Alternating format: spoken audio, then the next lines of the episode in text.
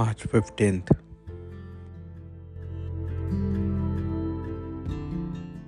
Wednesday of the third week of Lent. A reading from the book of Deuteronomy.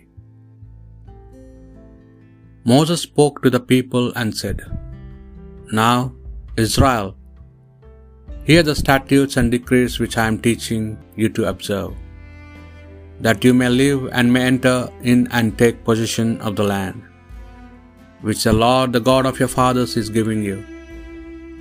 Therefore I teach you the statutes and decrees as the Lord my God has commanded me, that you may observe them in the land you are entering to occupy.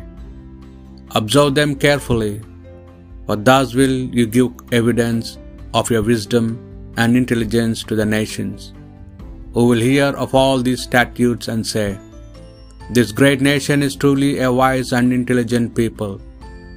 What great nation is there that has got so close to it as the Lord our God is to us? Whenever we call upon Him, of what great nation has statutes and decrees that are as just as this whole law, which I am setting before you today. However, take care and be earnestly on your guard, not to forget the things which your own eyes have seen. Now let them slip from your memory as long as you live, but teach them to your children and to your children's children. The word of the Lord.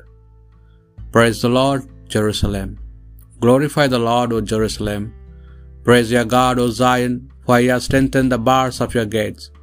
He has blessed your children within you. Praise the Lord, Jerusalem.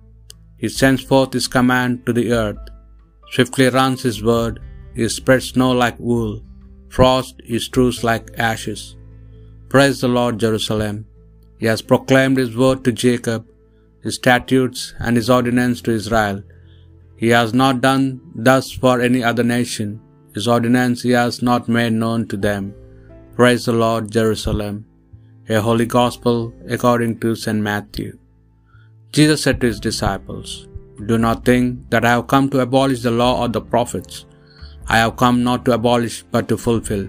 Amen, I say to you, until heaven and earth pass away, not the smallest letter or the smallest part of a letter will pass from the law, until all things have taken place.